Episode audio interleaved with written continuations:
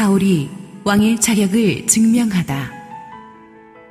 사무엘상 11장 1절에서 15절 말씀입니다. 암몬 사람 나하스가 올라와서 길라앗 야베스에 맞서 진침해 야베스 모든 사람들이 나하스에게 이르되 우리와 언약하자 그리하면 우리가 너를 섬기리라 하니 암몬 사람 나하스가 그들에게 이르되 내가 너희 오른 눈을 다 빼야 너희와 언약하리라 내가 온 이스라엘을 이같이 모욕하리라 야베스 장로들이 그에게 이르되 우리에게 이래 동안 말미를 주어 우리가 이스라엘 온 지역에 전령들을 보내게 하라. 만일 우리를 구원할 자가 없으면 내게 나아가리라 하니라.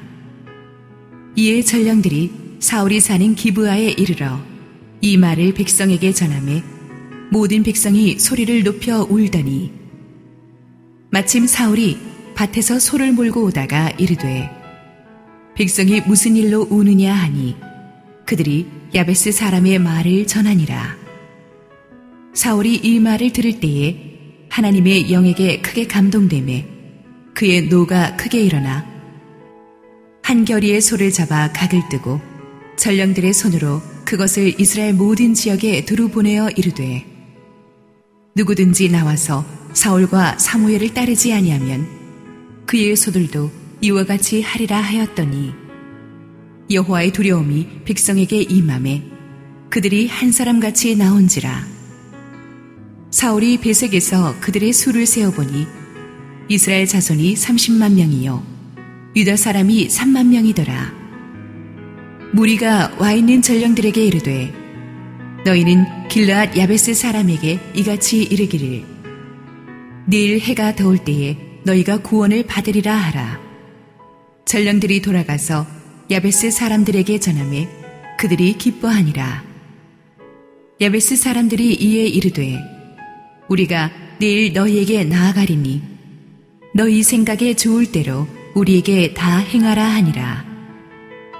이튿날 사울이 백성을 3대로 나누고 새벽에 적진 한가운데로 들어가서 날이 더울 때까지 암몬 사람들을 치매 남은 자가 다 흩어져서 둘도 함께 한 자가 없었더라.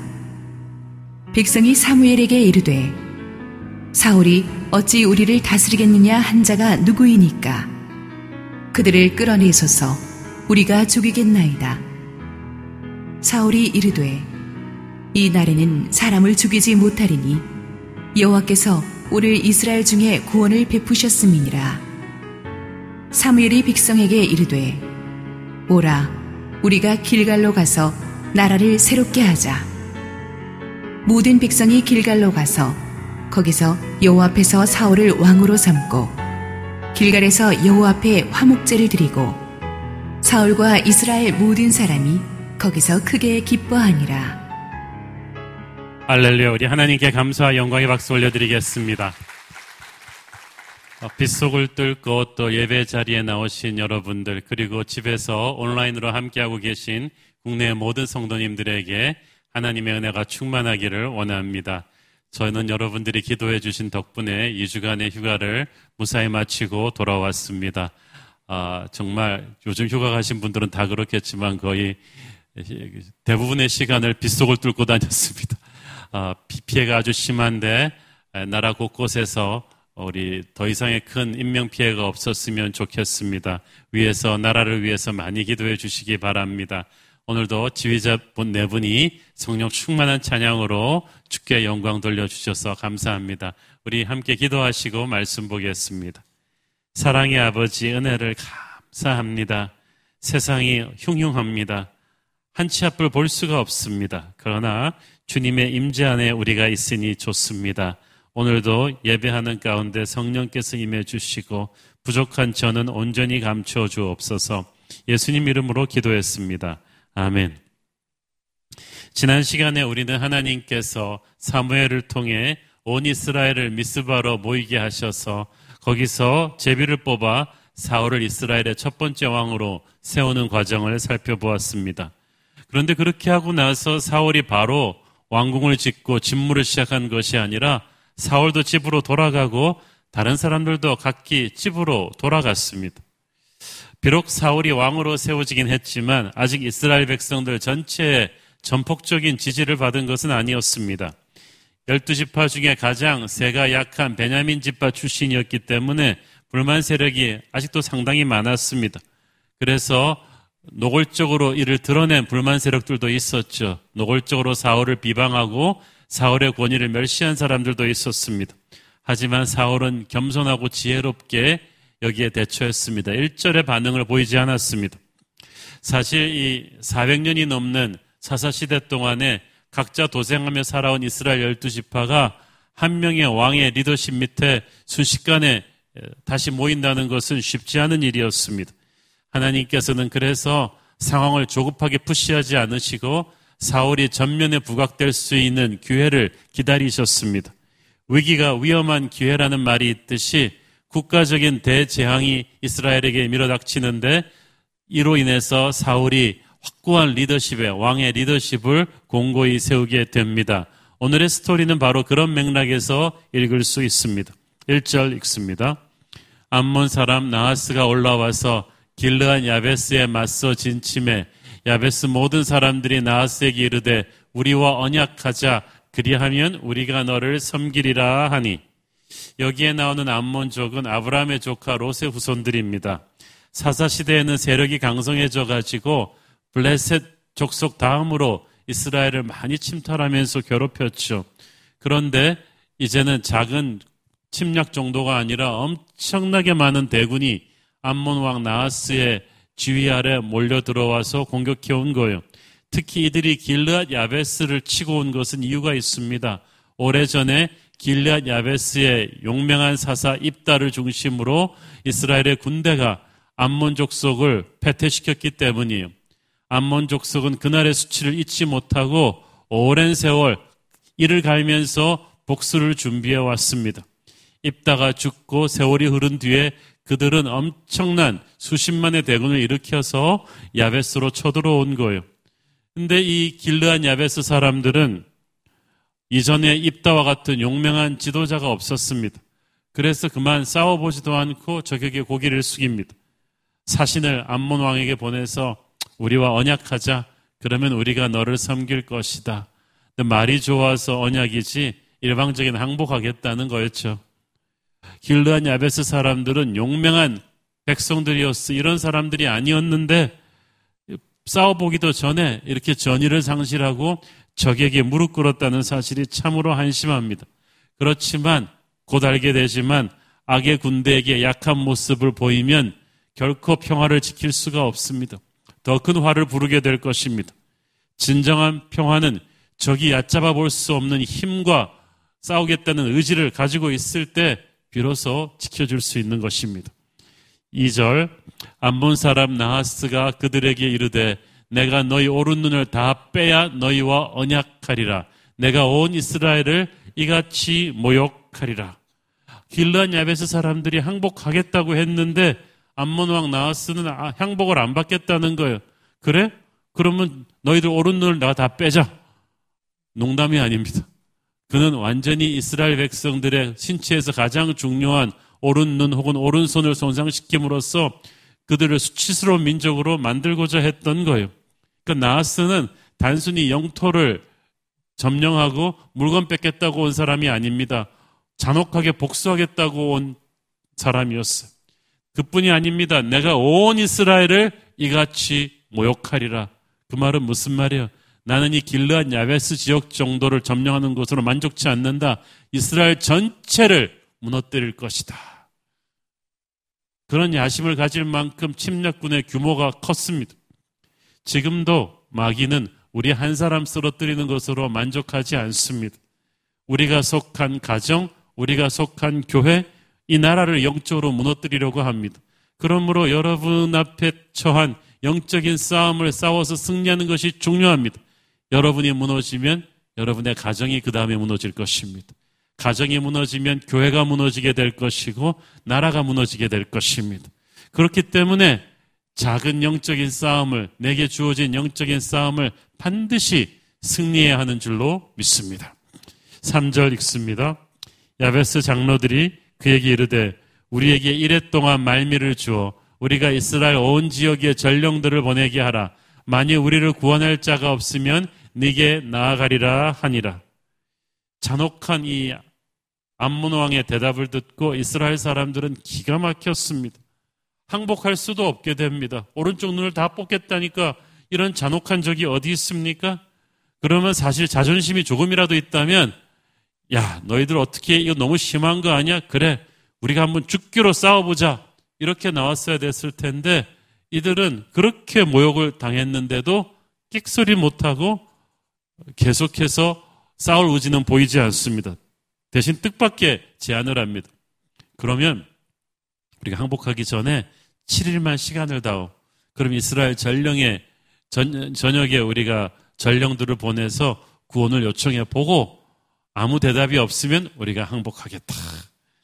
참 이해가 잘 안 되죠. 사실 구원병 요청 같은 거는 적이 모르게 해야 되는 거 아니에요? 그리고 적에게 이렇게 적도 어느 적이 걸 기다려 줍니까? 구원병이 오기 전에 먼저 성을 부숴버리는 게 전법의 ABC인데 이런 말도 안 되는 요구를 이스라엘 사람들이 했다는 것도 우스운 일인데 이 말도 안 되는 요구를 또 암몬 족속이 들어줬다는 것도 참 희한한 일이죠. 암몬은 한마디로 그만큼 군사력에 자신이 있었다는 얘기입니다. 아니 오히려 이스라엘 전체 연합군이 결성되는 걸 기다렸는지 몰라요. 어차피 이스라엘 전역으로 침공해 갈 판이었는데 너희들이 오히려 군대를 다 불러와서 여기서 결전을 해주면 우리는 고마운 거다. 그 정도로 자신이 있었어요. 그들은 아마 이스라엘이 사울 왕을 세워서 이제 왕정 체제로 들어서기 시작했다는 정보를 입수했을 거예요. 이 왕정 체제가 굳어지기 전에 이스라엘을 쓸어버리겠다는 그런 오만한 결심도 있었을 것입니다. 그러니까 이스라엘 전체에 구원병을 요청하는 전령을 보내는 시간을 달라 그랬을 때 그렇게 하라 그러지 않았겠어요? 그러나 이 암몬의 이 오만한 자신감은 그들의 패망의 앞잡이가 되어버립니다. 하나님께서는 이스라엘에게 닥친 이 거대한 위기를 기회로 바꾸십니다.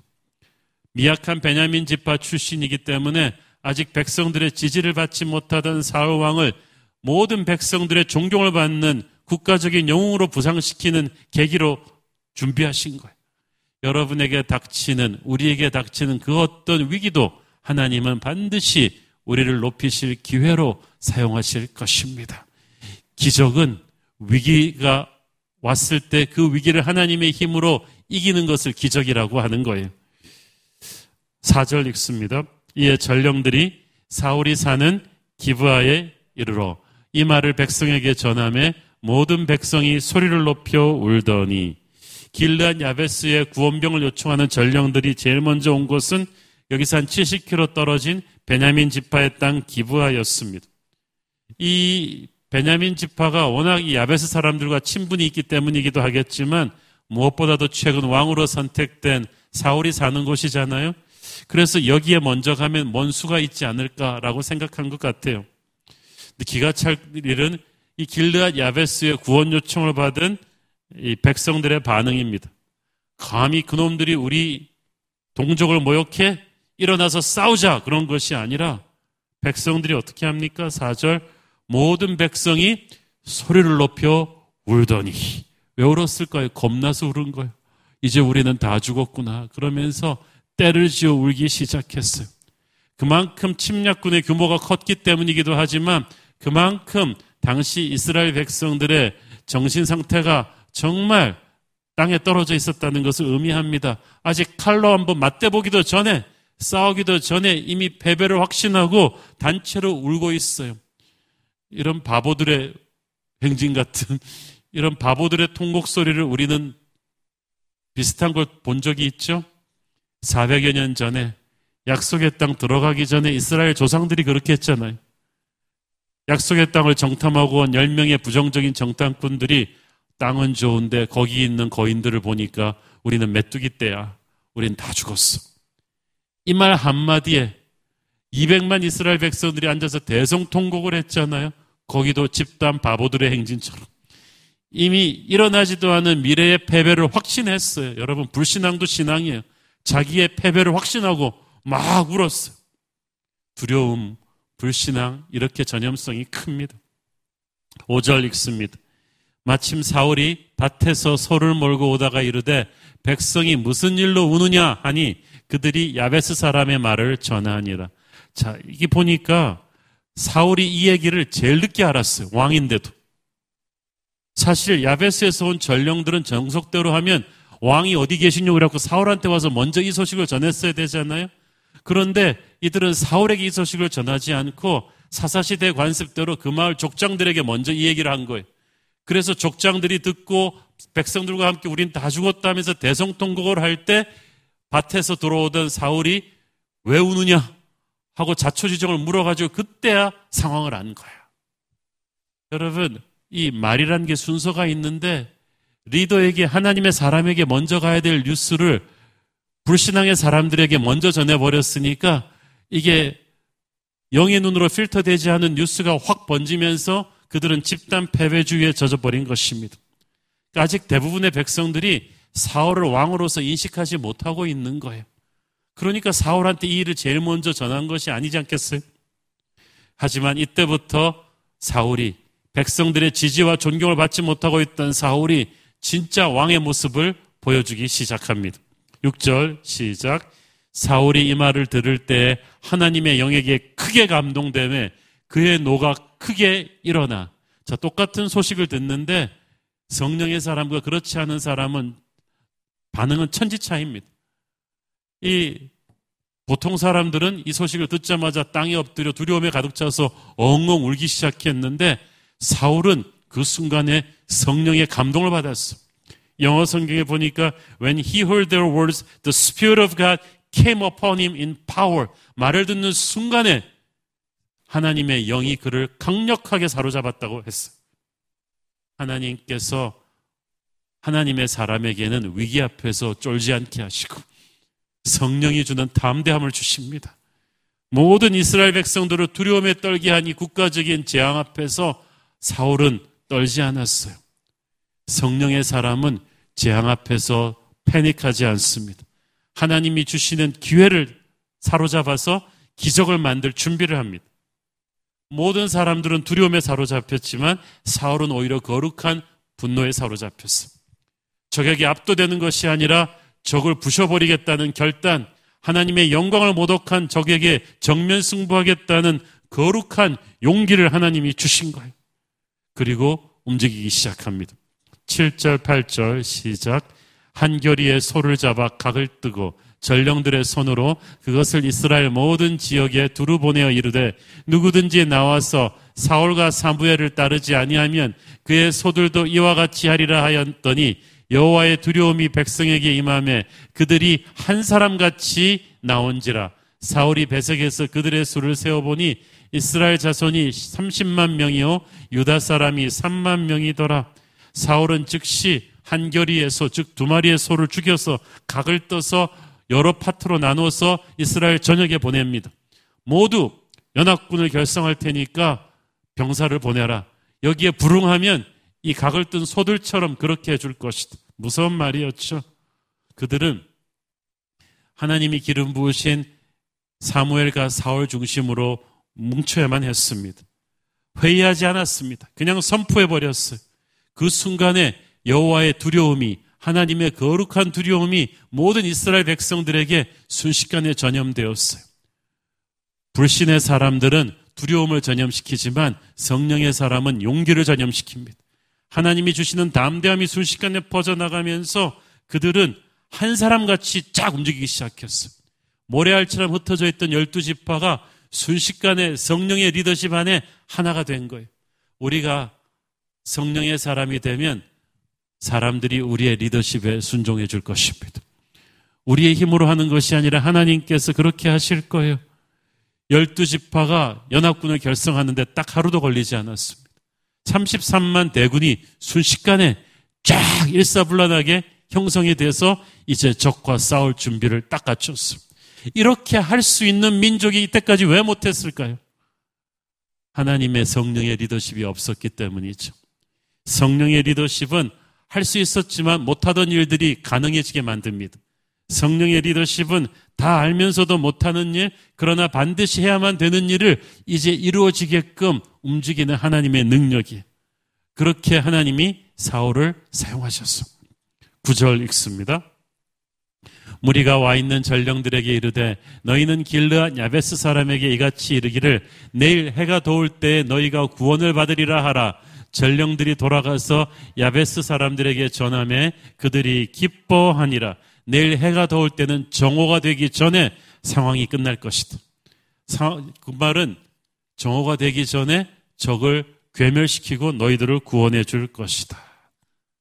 이미 연합군은 성령의 사람 사울을 중심으로 아직 이루어지지 않은 미래의 승리를 확신하고 있었어. 전에는 아직 이루어지지 않은 미래의 패배를 확신하고 통곡하던 군대가 이제는 아직 이루어지지 않은 미래의 승리를 확신하고 이제 담대하게 말했습니다. 이 뉴스를 접한 야베스 사람들이 뛸 듯이 기뻐했다고 했어요. 며칠 전까지 두려움에 사로잡혔던 사람들입니다. 싸워보지도 않고 항복하겠다던 사람들이에요. 그런데 이들이 두려움이 사라졌어. 기쁨이 가득 차기 시작했어. 하나님께서는 하나님의 백성의 슬픔이 변하여 기쁨이 되게 하시는 분인 줄 믿습니다. 제 대신 화관을 씌워 주십니다. 우리의 상황을 오직 죽게 드리면 주님께서 우리의 리더가 되시면 우리의 절망이 변하여 두려움이 변하여 기쁨이 되게 하실 줄 믿습니다. 믿음은 바라는 것들의 실상이요 보이지 않는 것들의 증거니 아직 이루어지지 않은 승리, 바라기만 하고 있는 승리가 이제 그들에게는 확신으로 다가온 거예요. 성령이 주시는 믿음의 리더십을 따라가니까 이제는 더 이상 패닉하지 않아요. 그리고 그들은 영리하게 움직이기 시작합니다. 10절 읽습니다. 야베스 사람들이 이에 이르되 우리가 내일 너희에게로 나아가리니 너희 생각에 좋을 대로 우리에게 다 행하라 하니라. 아마 사월이 보낸 비밀 명령이었겠죠. 적을 기만하기 위해서 적에게 사신을 보냅니다. 아유, 구원명이 안 온다. 어떡하냐. 이제는 우리가 항복하는 일만 남았다. 내일 가서 항복하겠다. 하면서 하루의 시간을 벌었어. 아무것도 모르는 암몬 족속들은 기고만장했습니다. 그러면 그렇지 뭐 누가 감히 우리를 싸우러 구원군을 결성해서 오겠느냐? 그래 뭐 까짓 거 어차피 우리가 다 차려놓은 밥상인데 하루만 기다리지 뭐. 그러면서 하루의 시간을 줬어요. 그리고 그 하루가 승패를 갈라버립니다. 그 하루 동안에 무슨 일이 일어납니까? 11절 이튿날 사울이 백성을 3대로 나누고 새벽에 적진 한가운데로 들어가서 날이 더울 때까지 암몬 사람들의 침에 남은 자가 다 흩어져서 둘도 함께한 자가 없었더라. 자, 긴장을 다 푼 채 이미 다 이긴 것처럼 잠들어 있는 암몬군의 그 어둠을 틈타서 여호수아 아, 이 사울의 군대가 들어옵니다. 아마 낮에는 아무 군대도 눈에는 안 보였을 거예요. 그 말은 밤새워서 행군해 온 군대. 밤을 새워서 행군해 온 사울의 군대는 3대로 나누어서 중앙과 아마 좌측과 우측을 삼격으로 포위하면서 들이쳤겠죠. 새벽 여명과 함께 공격을 시작합니다. 아무것도 모르고 잠들어 있던 암몬의 대군은 청천벽력 같은 기습을 받고 무너져 내리기 시작했습니다.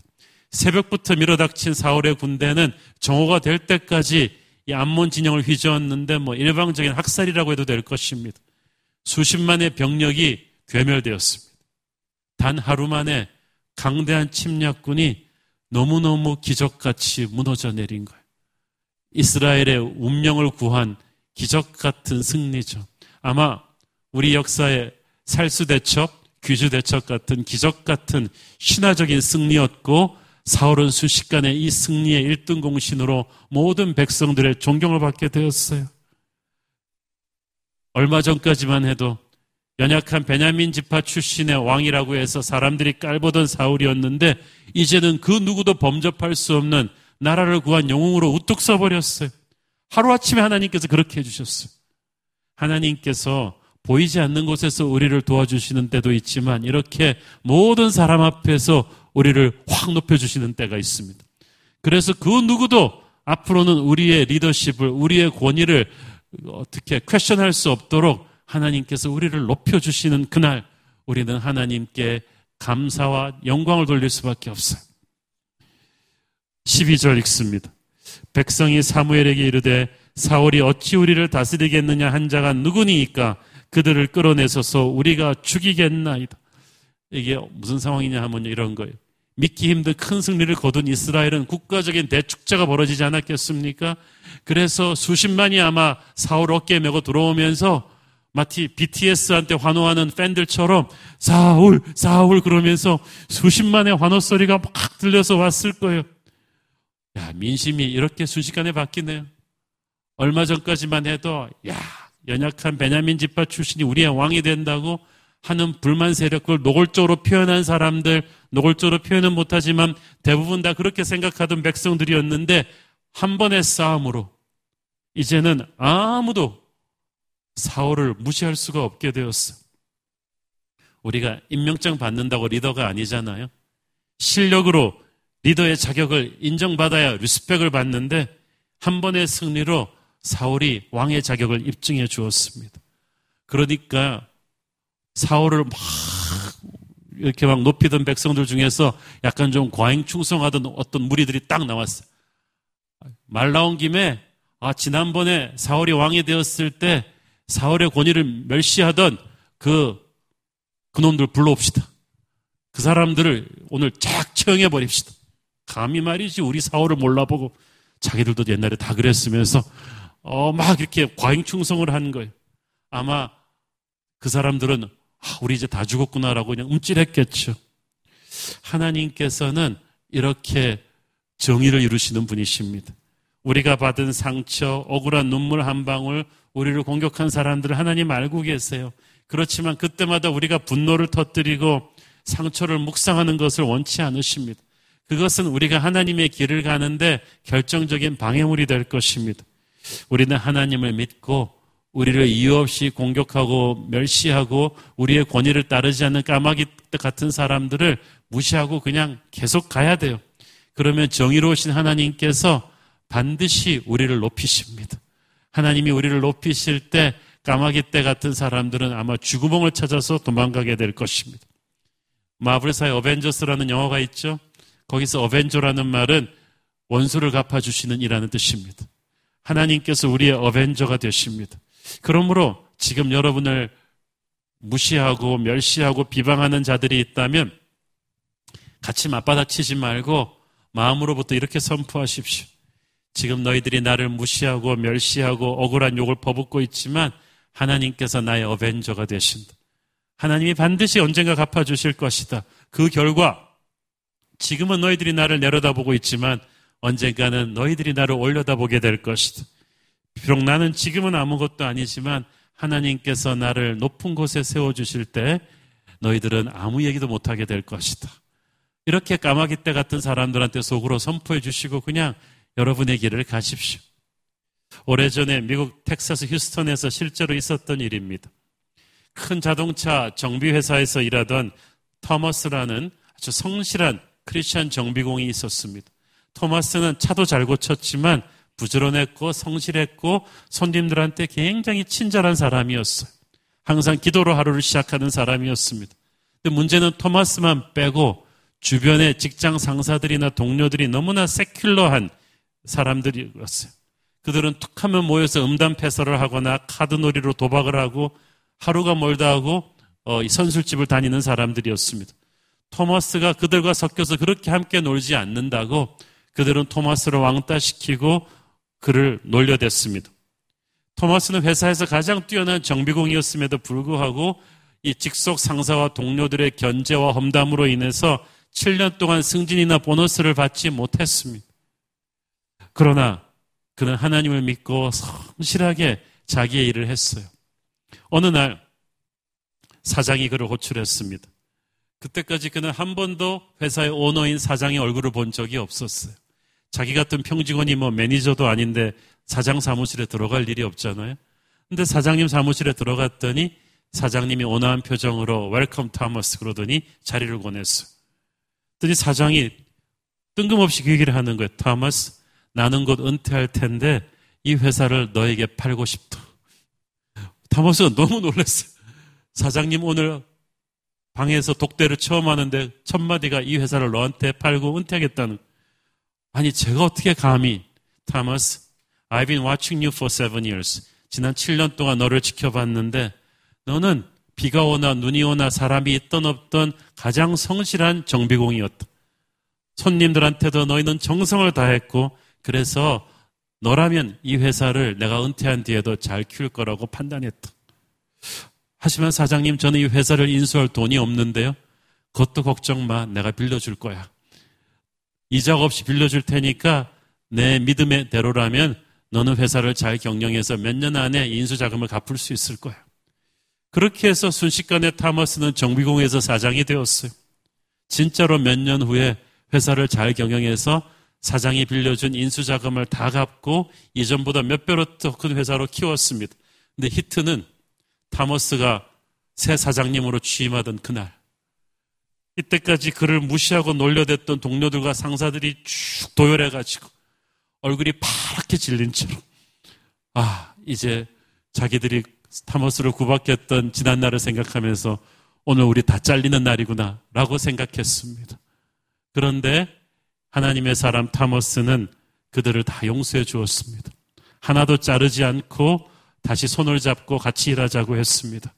그들은 타머스의 이 넓은 아량에 감사하면서 진짜 충성을 다해서 회사를 섬기기 시작했어요. 그 결과 타머스는 전보다 몇 배 큰 회사의 CEO가 되었죠. 하나님께서는 믿음의 독수리와도 같은 타머스, 까마귀 떼들에게 이렇게 침체되지 않고 하늘로 날아오른 독수리와 같은 타머스를 높이 세워주셨어. 잠언 16장 7절을 보십시오. 사람의 행위가 여호와를 기쁘시게 하면 그 사람의 원수라도 그와 더불어 화목하게 하시느니라. 아멘.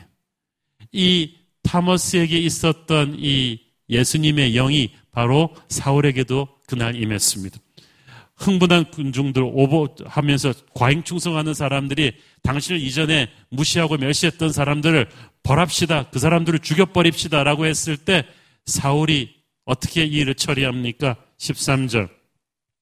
사울이 이르되 이 날에는 사람을 죽이지 못하리니 여호와께서 오늘 이스라엘 중에 구원을 베푸셨음이라. 사울은 Nobody dies today. 오늘 아무도 죽지 않는다. 여호와께서 우리를 구원하셨다. 내 힘으로 이긴 승리가 아니다. 그러니까 내가 여호와께 은혜를 받았듯이 이제 나를 비방한 사람들에게도 은혜를 베풀겠다. 지금 절대적인 국민들의 지지를 받은 사울이 마음만 먹으면 자기를 멸시했던 사람들에게 보복해도 아무도 뭐라고 할 수 없는 상황인데 사울이 힘을 그렇게 쓰지 않았어요. 이것이 사울의 훌륭한 점이고 이것이 사울과 함께 시작한 이스라엘 왕정 체제가 이렇게 처음에 잘 안착하게 된 결정타였습니다. 우리를 억울하게 모함하고 멸시했던 까마귀 같은 사람들은 우리 가슴에 큰 상처를 남기죠. 그러나 우리는 예수님의 보혈에 힘입어 그들을 용서하기로 결단해야만 합니다. 그 사람들을 위해서라기보다는 우리 자신을 위해서죠. 왜냐하면 용서함으로써 우리는 상대가 준 상처로부터 자유할 수 있기 때문이에요. 지금 나라가 이렇게 극렬하게 분열하고 어지러운 것은 코로나 때문이 아니에요. 경제 위기 때문도 아니에요. 힘을 가진 사람들이 적폐청산이라는 명목으로 끊임없이 정치 보복을 해왔기 때문입니다. 사울이 만약 집권 초기부터 이런 식으로 정치 보복을 했다면 이스라엘 왕조는 기초부터 무너졌을 거예요. 힘을 가지게 된 자는 이제 나라의 아버지입니다. 아버지는 껄끄러운 자식들도 다 안고 가야 돼요. 용서하고 포용하지 않는다면 자기의 힘을 정치 보복을 위해서 쓴다면 나라를 말할 수 없이 파탄에 빠뜨릴 것입니다. 용서하지 않은, 않으면 상처는 치유가 되지 않아요. 다친 상처를 다시 때리면 얼마나 아파요? 용서하지 않는다는 것은 다친 상처를 계속 기억하고 붙들고 다시 때리는 거예요. 상처가 아물 틈이 없어요. 아물지 않은 상처를 가슴에 갖고 있으면 우리는 과잉방어를 하게 되고 그러면 주변 사람들을 멀리하게 됩니다. 이전에 내게 상처를 준 과거의 까마귀 같은 나쁜 인간 하나 때문에 하나님이 내게 붙여주실 미래의 축복의 수많은 사람들을 우리는 잃어버리게 될 것입니다. 예수 이름으로 용서할 때 우리는 상처를 부터 자유할 것입니다. 우리가 누군가를 용서하지 못하고 있다는 것은 우리 자신을 증오의 감옥에 가둬놓는 거예요. 증오의 감옥에 발목이 묶인 채 우리는 축복의 미래로 비상할 수가 없습니다. 하나님께서 오늘 저와 여러분이 예수님의 이름으로 용서함으로써 그 감옥에서 나오길 원하십니다. 미워하면서 써버리기에는 우리의 시간과 에너지가 너무나 소중하지 않아요? 우리의 인생이 증오심으로 낭비하기에는 너무 아깝지 않아요? 아픈 과거가 있었죠. 그렇지만 그 과거를 상쇄하고도 남을 축복의 미래를 하나님이 준비하시고 있음을 믿습니까? 용서는 그냥 착한 게 아니에요. 증오심을 버림으로써 하나님께서 나를 위해 예배하신 그 축복의 미래로 거리낌 없이 날아가는 것입니다. 남아프리카의 넬슨 만델라 대통령을 우리는 기억합니다. 27년을 억울한 옥살이를 했습니다. 그러나 그가 감옥에서 나와서 대통령이 되었을 때 한 첫 번째 일은 자기들을 핍박했던 백인들을 용서하는 것이었습니다. 무자비한 보복을 할 수도 있었지만 용서했습니다. 아마 만델라가 적폐청산을 했더라면 남아공은 말할 수 없는 파탄으로 치달았을 것입니다. 그러나 만델라의 용서로 인해서 남아공은 인종차별의 갈등을 극복하고 새로운 역사를 오픈할 수가 있었습니다. 힘을 가진 자가 정치 보복을 하면 나라 전체가 깨지겠지만 용서하고 포용하면 새로운 역사의 기폭제가 될 것입니다. 로마서 12장 21절을 보세요. 악에게 지지 말고 선으로 악을 이기라. 정치 보복은 악으로 악을 이기려 하는 것이기 때문에 안 돼요. 실패해요. 그렇지만 용서는 선으로 악을 이기는 것이기 때문에 새 역사를 만들 힘이 될 것입니다. 힘을 손에 쥔 사울이 정치 보복을 하지 않았어요. 용서했어요. 이 용서로 인해서 사울은 백성들의 마음을 사로잡았어. 전쟁에서의 승리로 인해서 백성들은 사울에게 감탄했지만 사울의 이런 파격적인 용서를 보면서 백성들은 사울에게 감동받았어요. 그러므로 이제 모래알처럼 흩어졌던 민심이 순식간에 사울에게로 와버린 거야. 존 파이퍼의 책에 보면 이기는 것과 넉넉히 이기는 것의 차이가 있다고 했어. 이기는 것은 마귀가 공격해 올 때 마귀를 물리치고 승리하는 거예요. 그런데 넉넉히 이기는 것은 물리치고 승리할 뿐 아니라 그 공격을 이용해서 오히려 내가 더 높이 비상해 버리는 거예요. 교회가 영적인 공격을 받고 물리치는데 끝나는 것이 아니라 교회가 그것을 계기로 더 부흥하는 거. 넉넉히 이기는 거예요. 사울은 자신을 멸시했던 사람들을 용서함으로써 백성들의 민심을 두 배로 더 자기의 품에 끌어안았어요. 넉넉히 이긴 거야. 그리고 새로운 역사의 문을 열어줍니다. 14절 읽습니다. 사무엘이 백성에게 이르되 오라 우리가 길갈로 가서 나라를 새롭게 하자. 이 모든 과정을 흐뭇하게 지켜보던 사무엘이 말했어. 자, 이제 됐다. We are set. 다 준비가 됐다. 길갈로 가서 나라를 새롭게 하자. 오, 나라를 새롭게 하자는 말은 이제 새 역사를 열자 하는 거예요. 자, 여러분, 왜 길갈이에요? 길갈에 담긴 역사적 영적 의미 때문이죠.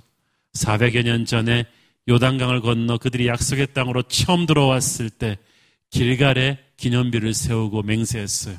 이제 과거의 노예 생활은 끝났고 우리는 약속의 땅에서 새 역사를 시작할 거야 라고 선포한 데가 길갈이에요. 400년 전에 사사시대가 끝나고 그들은 다시 길갈로 왔습니다. 이제 새 역사를 시작하자. 여호수아를 따라 약속의 땅으로 처음 들어왔던 그 스피릿을 다시 회복하자. 길갈로 가서 나라를 새롭게 하자. 우리는 여기서 오늘에 있었던 이 사건 두 가지가 나라를 새롭게 하는 힘이 되었다는 걸 알 수 있죠. 첫째는 승리예요. 적군의 침략이 무서울 때 나라를 새롭게 할 수 없어요. 반드시 승리해야만 돼요. 영적인 전쟁에서 승리를 해야 우리는 그 승리를 기반으로 새 역사를 열 수가 있어. 두 번째는 용서와 포용이에요. 왕이 된 사울은 자기의 권위를 멸시했던 정적들을 다 용서했어. 사울의 파격적인 용서와 기적 같은 승리가 합쳐져서 새 역사를 열 수 있게 된 것입니다. 저와 여러분도 마찬가지예요. 우리 개인의 삶과 가족과 교회, 나라의 새 미래를 열고자 한다면 여러분은 승리하셔야 되고요. 용서하셔야 돼요. 그것을 기반으로 우리는 새로운 역사를 열 것입니다. 마지막 활용점정이 하나 있죠. 15절. 모든 백성이 길갈로 가서 거기서 여호와 앞에서 사울을 왕으로 삼고 길갈에서 여호와 앞에 화목제를 드리고 사울과 이스라엘 모든 사람이 거기서 크게 기뻐하니라 화목제는 어린 양을 희생제물로 삼는 제사예요. 예수님의 보혈을 밑거름으로 해서 세워지는 나라인 거예요. 사울이 첫 번째 왕이지만 이것은 사울의 나라가 아니라 하나님께서 사울을 통해서 다스리는 나라예요. 사울은 하나님의 대리인일 뿐이에요. 앞으로 수많은 대리인이 들어서겠죠. 그렇지만 그들은 이 나라는 예수님의 보혈로 세워지는 하나님의 나라임을 선포하고 그들의 왕은 하나님이심을 선포하는 거예요. 그렇게 하나님의 나라를 그들이 세웠을 때 그들의 가슴에는 말할 수 없는 큰 기쁨이 몰려오게 됩니다. 여러분, 하나님께서 여러분의 왕이심을 확실하게 하십시오. 여러분의 마음에 큰 기쁨이 가득할 줄로 믿습니다. 이 땅의 왕들은 불완전해요. 우리는 이 땅의 왕이 아닌 영원한 하나님의 나라, 하나님을 왕으로 모시고 살아가는 사람들일 줄로 믿습니다. 그 하나님이 우리를 지키십니다. 그 하나님이 우리를 도우십니다. 아무것도 두려워하지 마십시오. 기도하겠습니다. 주님 은혜를 감사합니다. 하나님께서 우리를 지키시고 승리를 주시는 분인 줄 믿습니다. 하나님의 영으로 담대하게 하시고 용서하게 하여 주옵소서 예수님 이름으로 기도했습니다. 아멘.